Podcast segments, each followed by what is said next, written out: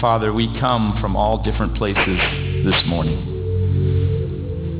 Some who are carrying deep and heavy wounds and some who are shouldering burdens of their own or maybe others. And God, we come before you, some with great joy, experiencing your hand at work maybe in their family or some relief of an illness or, or maybe some occasion that they've had to celebrate. But God, we come together and we all say thank you that you are our God and you are our Father and you are the great shepherd who watches over us. And we just thank you for your love. I pray for each and every person here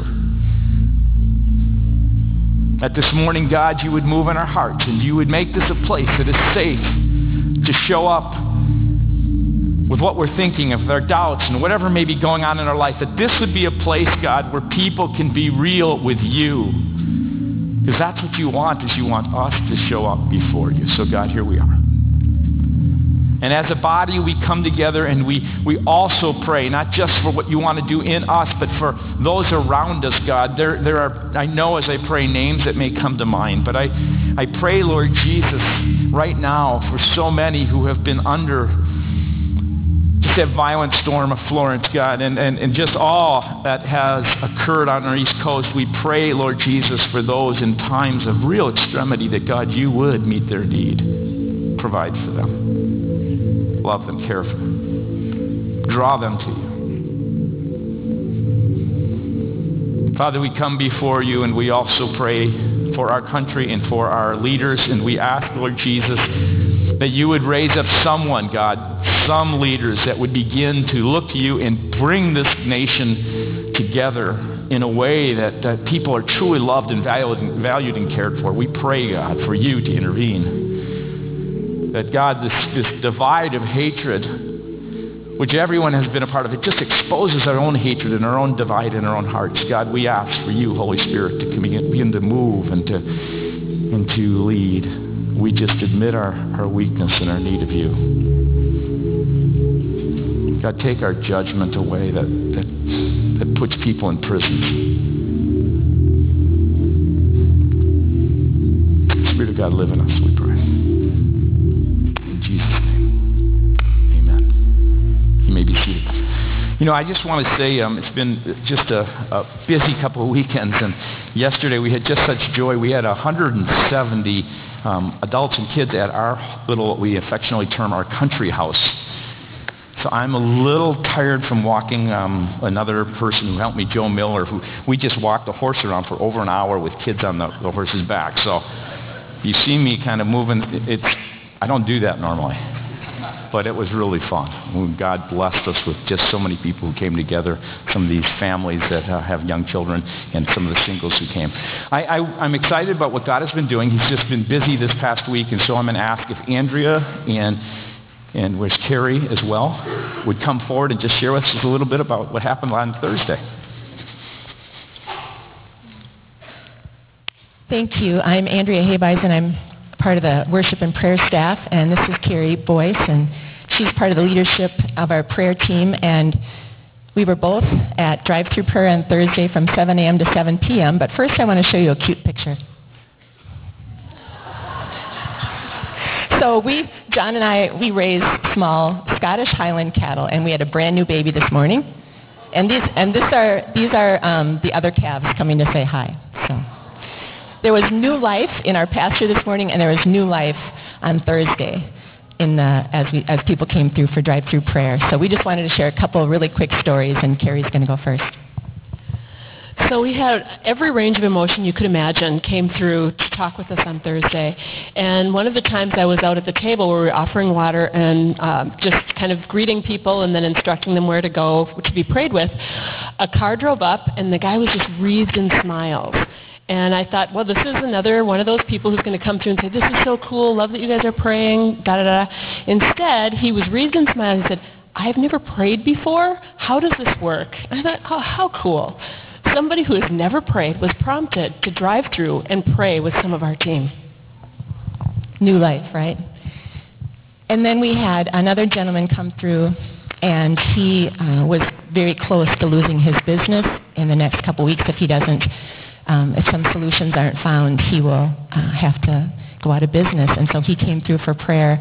And after he was prayed for, he left. Well, he drove back uh, a few minutes later and he just said, you know, can I give a donation? Can I, you know, help in some way? And we're just like, no, you know, we're just here to pray for you. And we don't expect anything. And he said, I just have to let you know that uh, that prayer just turned my heart. And I have hope and, you know, just so thankful for, someone to come around and pray with him. So thank you to those of you who prayed. Thank you for those of you who just held a sign or handed out water. Thank you.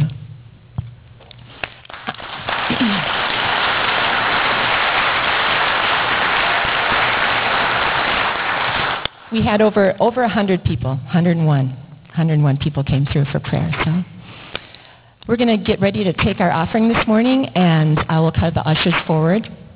You can also fill out your communication card with your prayer requests, your praises, and put those in the offering plate as it's passed. We're just so thankful that you're here. Please pray with me.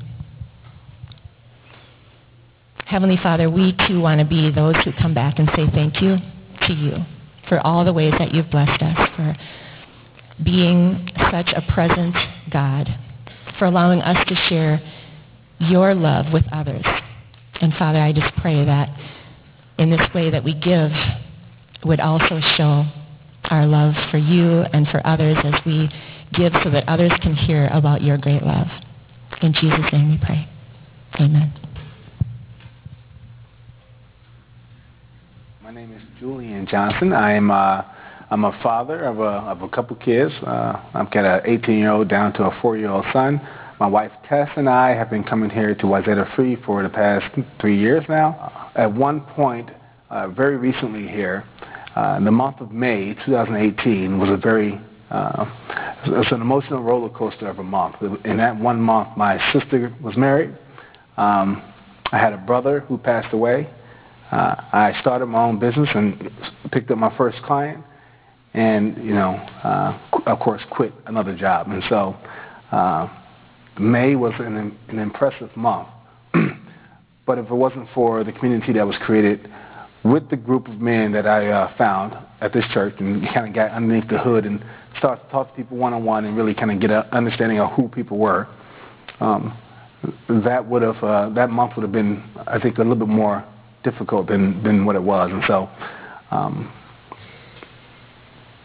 if nothing else, it gave me a safe place to land, right? It gave me a place to circle back around and understand that yes, there are. This is a great church. Yes, we're doing great things for the for the western uh, uh, suburbs, uh, the Minneapolis metro area, but we're also uh, just rich and filled with uh, with really quality you know, people.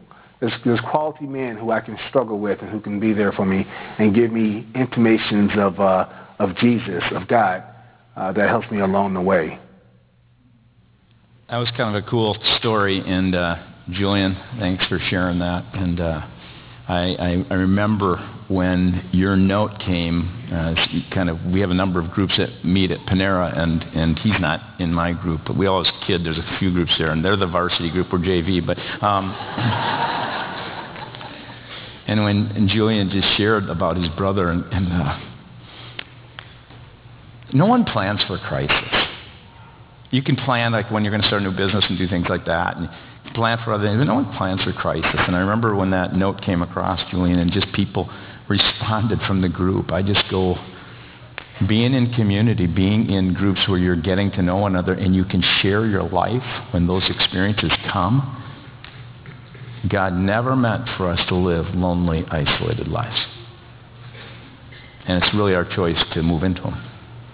So with that in mind, I, I, I, want to talk about, in fact, I should just say, you know, I, I, thought since the last day of summer, it was so hot yesterday. I didn't think I'd get to wear the summer shirt again, but anyway, uh, that's a little for nothing. Anyway, uh, fear. We're talking about fear, and, and we all feel it.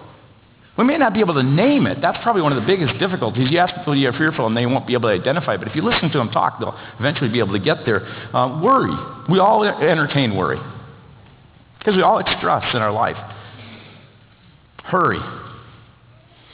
We all live it as we rush to uh, get to work or to, to um, get to school or, or, to run this morning on your way to church to get here in time. And I hope that you come earlier because um, you'll notice that it's harder to get your back seats. Um, we want you to move up front. But if you run to get and pick up your kids or drop them off or you run after grandkids, you, you name it, it's filled with hurry. Max Lucado, who is an author and a preacher, shares a story of a conversation he had with a native Hawaiian, someone who had generations that grew up in Hawaii and had heard the stories of, of when the islanders had these non-Hawaiians um, come into their land. And they used a word for them as they watched their life. The word was haole. These people, they said, were haole. That Hawaiian word meant they were people with no breath. You think, oh, what do you mean no breath? Well, in the 1820s, when European immigrants began to settle among the Pacific Islands, the Hawaiian forefathers just watched how busy and restless these strange, whiter-looking people were. He says, our forefathers thought the settlers were always in a hurry to build plantations, harbors, and ranches. And to the native Hawaiians, they seemed short of breath. Some 200 years later, from 1820 to 2020, really, you think about it, not much has changed. We're even, and I think in many ways more, a breathless society. We're driven by fear and worry and hurry and we gasp for our breath as we move from one thing to, to the other. We eat meals quickly, grab something on the go in, in the morning if we grab anything at all. Or, and you skip lunch, right? Many skip lunch in order to, to finish a project or, or run an errand. And then you come home, especially those of you who have families with young kids, and you pick them up to get them to whatever event you're going to get them to, or grandparents are doing that for some of their kids, or whatever. Fear and anxiety kind of takes our breath depletes our energy, robs us of sleep, and does exactly what the psalmist David said would happen. There's a psalm, chapter 37, verse 8. In the Living Bible, I like the way it says, it says, do not fret and worry. You know, don't give yourself to fear that turns to worry and, and fret. It only leads to harm. Physical, emotional, mental, and it spills into relational harm. A dictionary says that harm is pain, injury, hurt, or trauma, which is deliberately inflicted. I think that's interesting. Harm is deliberately infi- inflicted. And David says, don't do it. Don't self-inflict yourself. Don't harm yourself. Because harm does all kinds of things. Think about it. Some of you right here have tight necks, right? It, it, it impacts your backs and your bowels. It makes our skin break out. Our eyes twitch, our blood pressure rise, our heads ache. It weakens our immune system. And if you get nervous enough, you get wet and smelly, gross, right? And yeah, anyway. God wants us to live life without fear. That was not his plan for us to live in fear and to worry. So we're talking about this series, Living Without Fear. And as I was kind of thinking through this this last uh, summer, and it became apparent to me as you just, uh, just read enough of the different news articles and things going on, listen to the reports, and you see it from all ages, fear has increased greatly in our society, and people are filled with worry more than they have in the past. And so Genesis 23 talks, I mean, Psalm 23 we'll talk about that. That's what we're going to look at because we become a breathless society. what's interesting is you go to what God intended. Go to Genesis chapter 2, verse 7. It's the second creation account. It's the, it's the first one is Genesis 1 where you see all that God is doing. He actually takes and he makes something and then he divides and separates it. That's the pattern, divide and separate. Well, when we come to Genesis 2, it's a, it's a telescopic view of God's creation, of the pinnacle of creation, which is mankind. And in Genesis 2, you see another dividing and separating. He creates man. And here's what he says. He creates mankind. And then a little bit later, he divides and separates male and female. But he says when he creates mankind, he says, and the Lord God formed Adam from the dust of Adamah. That's what the Hebrew is. It's Adam and Adamah, this kind of parallel.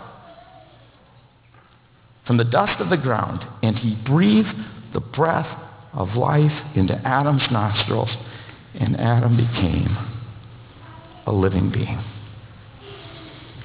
And the point is that God breathed into us. That's what he wants. He wants us to live by his breath, by his spirit. And he wants us to be filled, it says in, in, in Romans chapter 14, it says to be filled with, with righteousness, peace, and joy. Serving, he says, the anointed one in this way, by walking in these realities of righteousness, peace, and joy, you know what it does? It pleases God and earns respect of others. God goes, I love that. He's breathing my life. He's walking under my shepherd care. And as he does so, and as she does so, not only am I pleased, people go, wow, I, I, I don't get that. I know what's going on in their life. David writes in Psalm 23 to counteract this kind of breathless, fear-driven, worry-racked, hurry-paced life.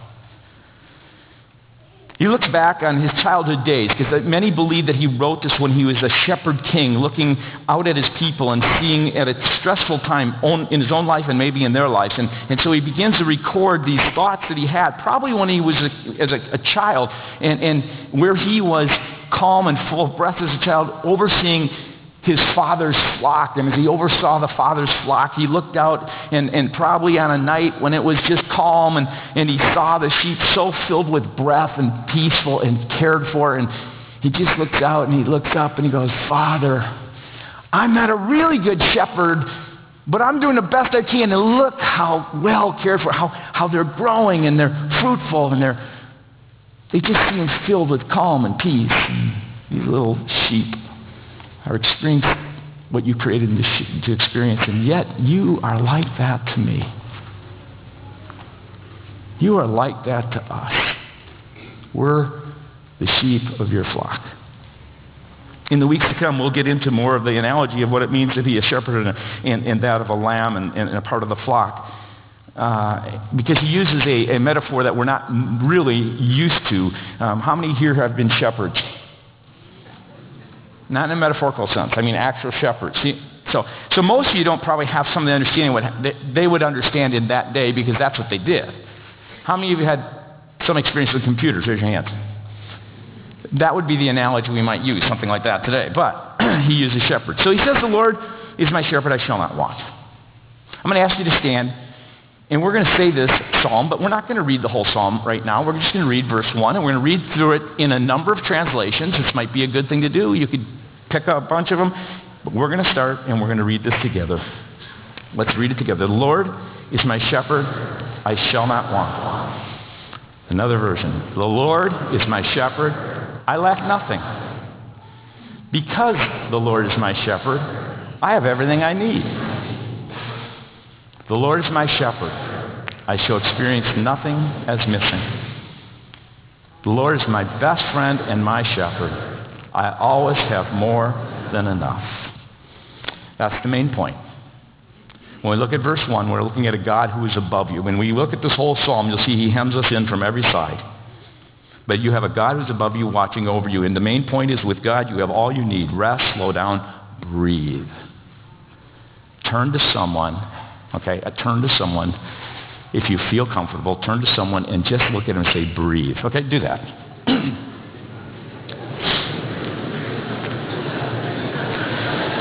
Okay. Good, good. Okay, wait, okay. And in silence right now, be still and let's all of us just merely breathe. Okay, you may be seated. Keep breathing though, please. I'd like that if you would.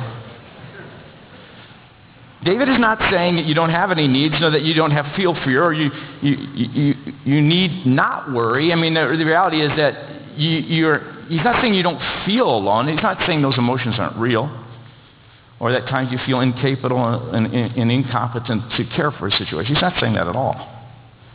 David's saying you need not live this way. It is self-inflicted harm. Because you have a heavenly shepherd who is above you. And my guess is if you said that a number of times, you probably say, yeah, I believe that. But you know, the reality of whether you believe it will show up when you go home or when you leave here or when you get to work the next day or whatever. so how do you live, excuse me, without fear?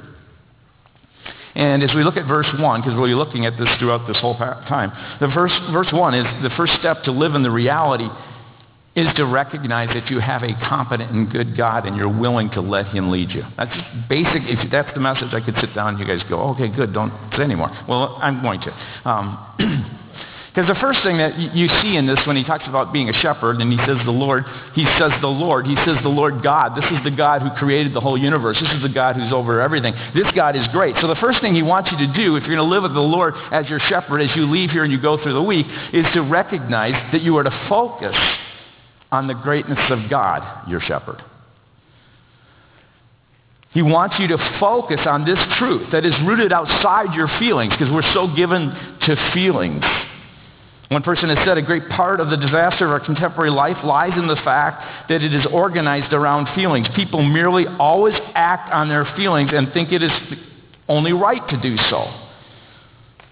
The will then is left at the mercy of circumstances that evoke feelings. And I love what he says. Feelings are good servants, but they're disastrous masters.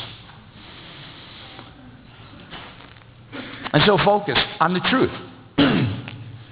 Take your eyes off the problem, take your eyes off of what is there, and recognize that there is someone greater than your problem. It starts right there.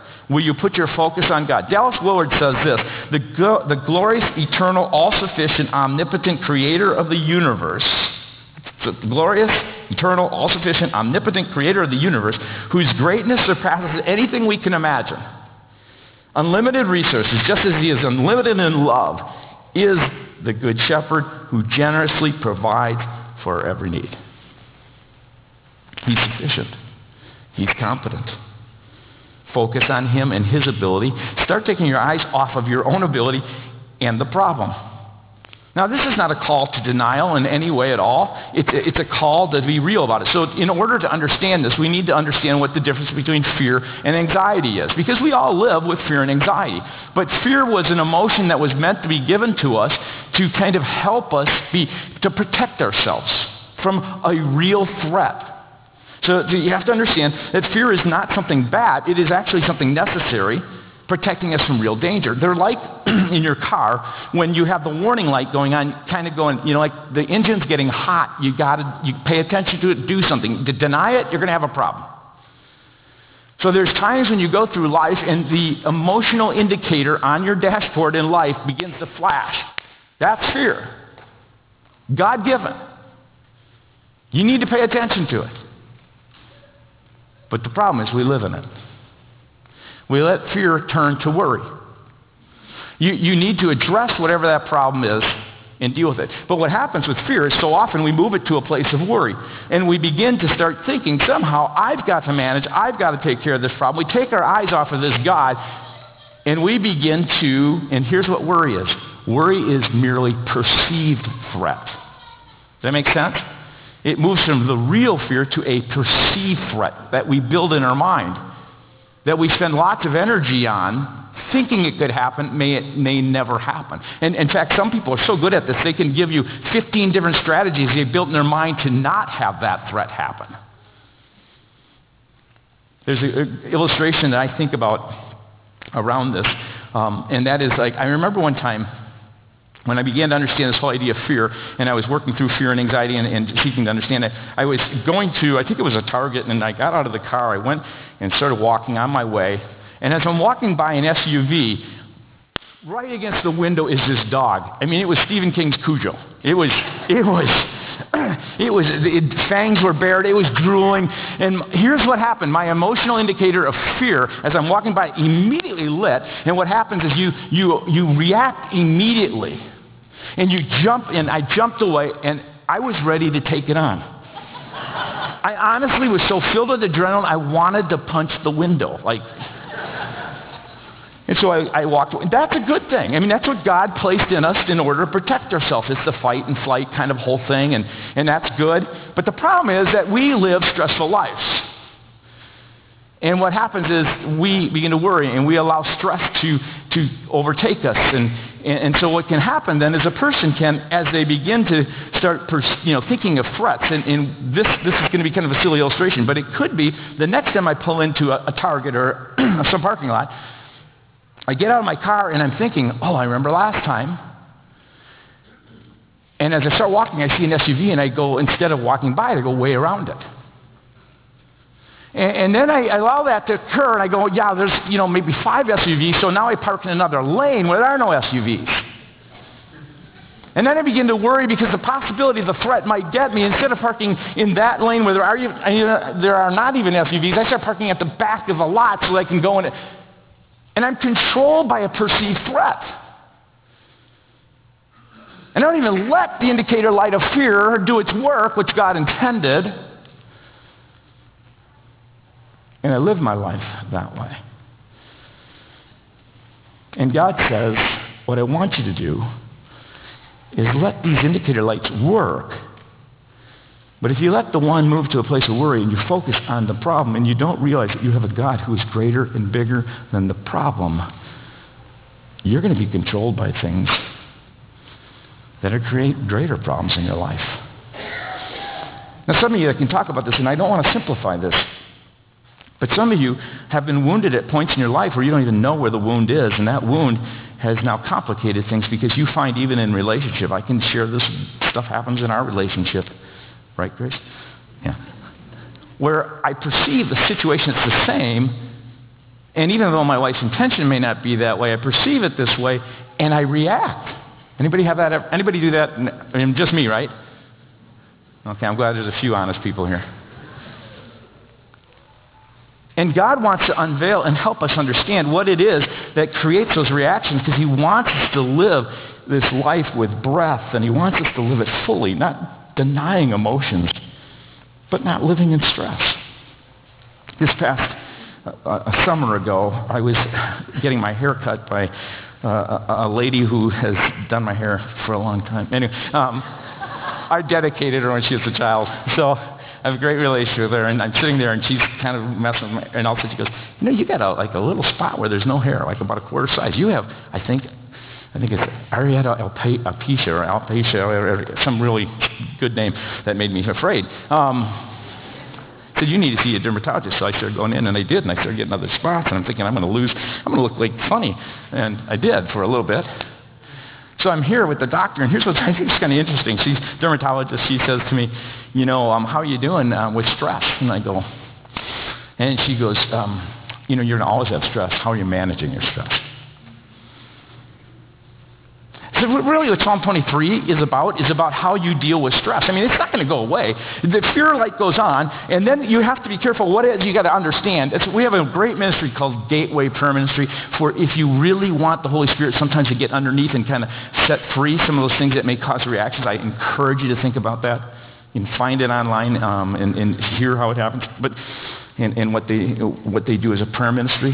Um, but I just want to encourage you to, to think through this passage of Scripture. And, and it's really this. Do you really believe there is this God who is greater than you, who is capable and competent? Do you believe that? Jesus looked at a group of people who were worried and hurried and said, look at the flowers, look at the birds. He was trying to get them to believe something that's true.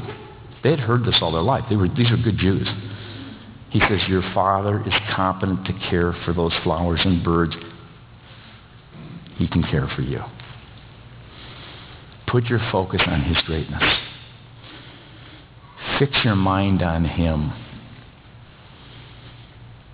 There's a verse of scripture, Isaiah 26, 3 says, You, God, will keep in perfect peace he whose mind is stayed on him stayed on him. Dallas Willard says again, belief will, become, will, will come as you experience the truth about God. It comes as you experience the truth about God. We must think about God in ways that match what God is like. And, and the most important thing about your mind is what it is fixed upon. So David looked at his people and, in a at you and me and says, Look, look at the sheep of the pasture. Your God is good and competent as a shepherd. Don't give yourself to self-inflicted worry. Put your focus on his greatness. You know the presence of peace in your life is a choice. It's a choice, and it's a matter of focus. Max Lucado in his book, Anxious for Nothing, writes, the presence of fear and anxiety is unavoidable. It's going to happen. But the prison of fear and anxiety is optional. The choice to focus on God's greatness because he is greater than any problem, he is bigger than any threat you face, he can heal any and every wound that has ever been a part of your life. So focus on the greatness of God. And I'm going to ask you to say it with me. The Lord is my shepherd. I shall not want. Do you notice the capital my? Let's say it again. The Lord is my shepherd. I shall not want. So focus on the greatness of God, and you may need to say it again and again. Part, part of this is a practice. We don't realize that part of growing in this peace, the choice of peace, is something you practice. Just like, you know, someone takes piano begins to learn to get better. Um, you begin to practice this again and again. So that you begin to make not your feelings and the problem the, the, the master, but you say, God, I'm your servant. And these emotions will become your servant as well.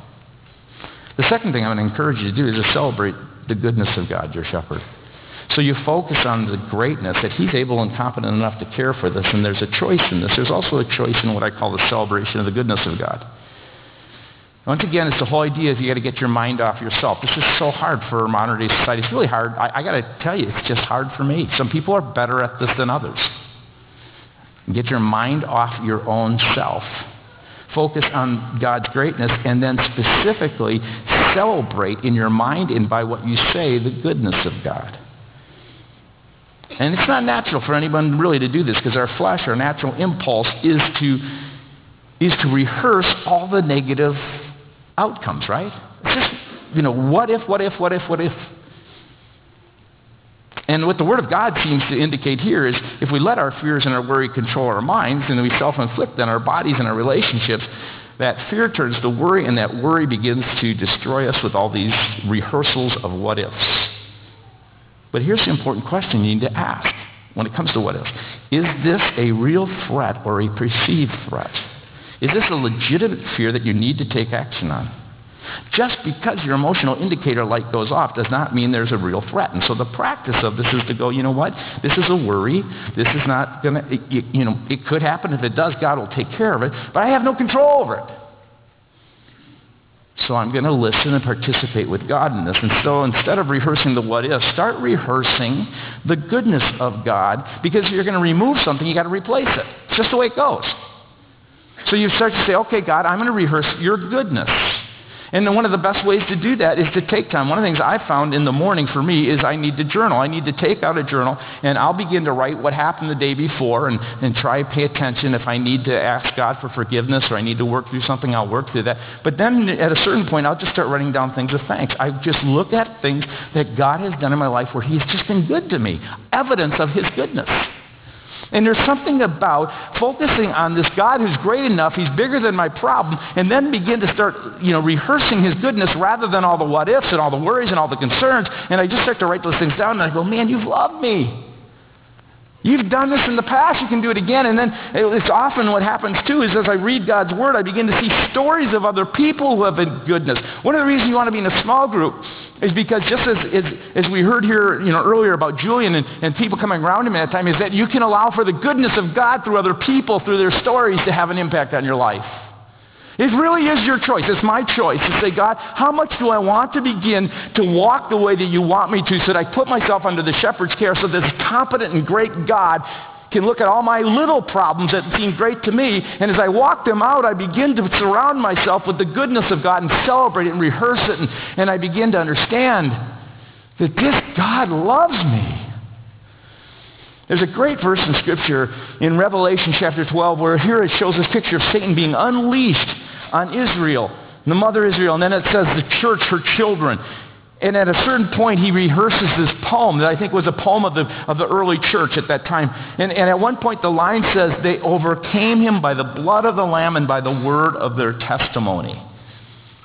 Two things here. They overcame by the blood of the Lamb, which is the love and goodness of God that is expressed in the cross. And he says, you know, even as big as your sin is, he's greater than that. The biggest problem you have is your own selfishness and your own sin. And God is greater than that because he sends his, his son and through his blood removes everything you've ever done wrong and will do wrong by his grace and his grace alone. All you need to do is step into it by faith and it's yours. But there's a second thing he says. It's not only what God has done. Now he talks about what you can do by the word of your testimony. As you begin to celebrate the goodness of God, you focus on the fact that the cross is where it's been displayed. That's the truth. You don't need to live by your feelings. You don't need to let this voice continue to cause you to feel shame and guilt and, and, and push you into that way. But as you begin to say, that's true, you begin to, by the word of your testimony, you speak out the good things of God rather than the what ifs. And for some of you who are not as verbally expressive, and the what ifs are just going around in your mind, I challenge you to start speaking out the goodness of God. Not the what ifs, but the what is true. God will take care of the outcome. May not be the way you want it. I've begun to realize now at times when I've had God speak to me and he said, God, God said, Kevin, I'm going to care for you. I love you. I've seen it in the past. I'm going to care for you. I've begun to realize I've got to be very careful not to put my box around what that outcome looks like. He could speak to you in a prophetic way where he says a word, and a lot of times when those words come, you don't really fully understand it. So I was holding loose, but I always say this. I know that in it, God's going to care for the outcome no matter what it is. And so you can live with this growing truth in your heart as you practice it and say it with me. The Lord, the Lord is my, I don't, we don't need this. We, we can say without this maybe even. The Lord is my shepherd. I shall not want. Say it again. The Lord is my shepherd. I shall not want. I will focus on his greatness and I will celebrate his goodness. And then I'll begin to release control. I'm an, uh, the way I've said is let God, your shepherd, grasp hold of you and your fear and any worry that wants to come with it. It is the choice here. Here's your choice. Release your control over the situation. Quit trying to control your outcome. Do all that you're supposed to do as God reveals it to you, but at a certain point you let it go and say, God, this is yours. Put it in the grasp of God. He's competent and he's good and he loves you. So think for a second. What is going on in your life right now? Just, just think of one thing that's causing you to worry. Okay? Close your eyes, breathe. Okay? And think. And now more than just think, take and just focus on the greatness of God. Celebrate he's been good to you and, and let it go. Take your hands and just kind of let it go. So here's God. So listen and kind of look here for a second. Have you noticed how both fear and anxiety, as it increases, um, it, let me say it this way. Have you noticed how both fear and anxiety increase as perceived control decreases? You ever, you ever notice that? And you know, the more you feel like you're losing control, the more the anxiety gets up, and then the more you try and do. I had a dog, and this dog was a Sheltie named Shelby. And by nature, its breed loves to herd. I've shared this story before because it had such an impact on me. Shelties by nature are little sheepdogs. They're instinctual is their ability to want to corral things. And so my kids would play Shelby tag, and the whole point of the game was the dog would bark and run around them and try and tag them, corralling them into a circle. When people would actually come onto our driveway where we lived, the dog would start going crazy and it would run around the car as the car's moving thinking like there's some there's something out of place here. We got to deal with this. And he would be barking, and the people would be scared inside. He's not going to nip me. And I would just be embarrassed a bit, so I would call, I'd whistle, I'd do all the things that normally the dog would come to. I'd demonstratively say, "Come on over here," and I just I'd get into it, and I'm yelling, and the dog is barking more and more. I'm thinking, I gotta figure this out. One day I was in a bookstore. I like bookstores. I was reading, um, and I stopped by this thing. There's a dog training, and it talked about shelties and sheepdogs, etc. And one of the things that said in there is that it's really interesting that um, when your dog does what's natural and herds and gets all excited, the one thing you don't want to do is get excited with them. Because when you get excited, you start to yell and do that, all they hear is words that go blah, blah, blah, blah, blah, blah. But what they pick up is your tone, and that is that you're as afraid as they are. And you're thinking, go, go, and you're just, and it's a, try something different. Try to be softer, calmer. Walk to the dog and call it gently so it realizes you're not afraid either. It worked. Crazy, it worked.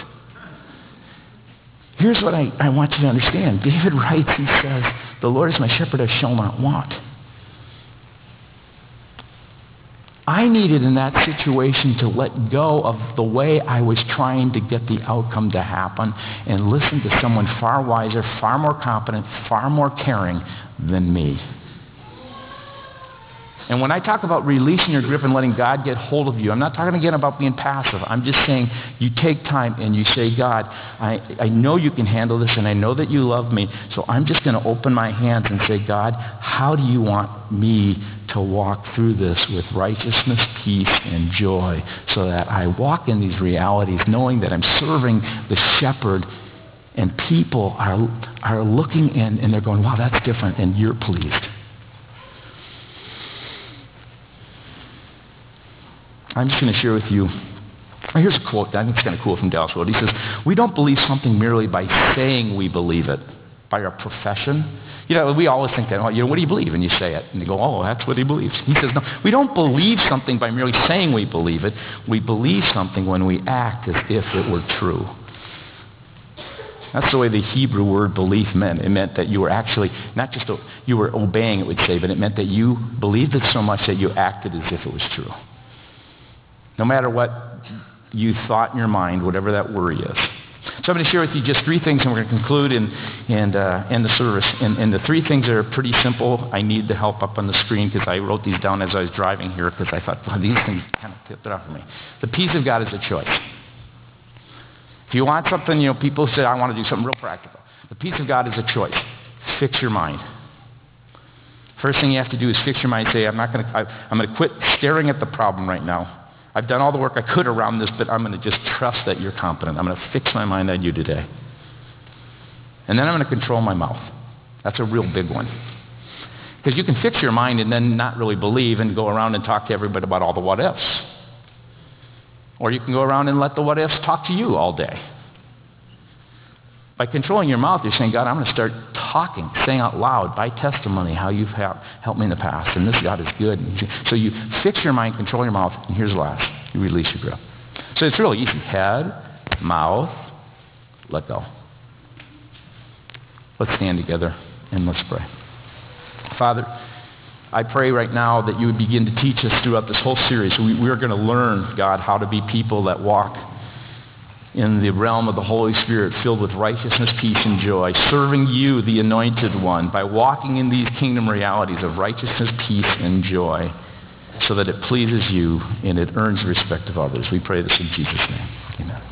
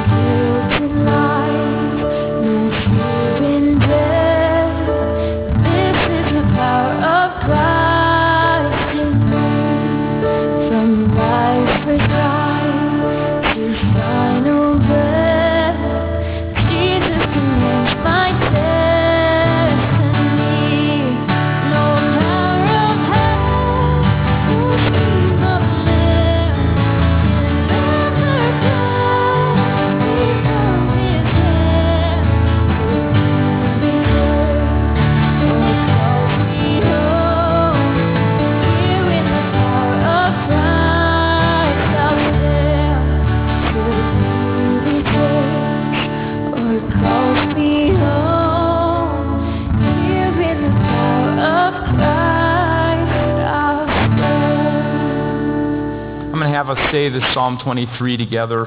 And uh, as we say this, my prayer is that you might memorize this if you don't know it. Um, but it is this whole part of where God hems you in. He is the one who um, is over you and he's before you leading you. He's beside you. He's beneath you to support you and he comes from behind. So if you have that Psalm 23, the whole text there, we're going to say that together. Um, and just live this way over these next few weeks, hemmed in by the love of God. Let's say it together. The Lord is my shepherd. I shall not want. He makes me to lie down in green pastures. He leads me beside still waters. He restores my soul. He leads me in paths of righteousness for his name's sake. Yea, though I walk through the valley of the shadow of death, I will fear no evil, for you are with me. Your rod and your staff, they comfort me. You prepare a table before me in the presence of my enemies. You anoint my head with oil. My cup runs over. Surely goodness and mercy shall follow me all the days of my life, and I will dwell in the house of the Lord forever. Would you be seated?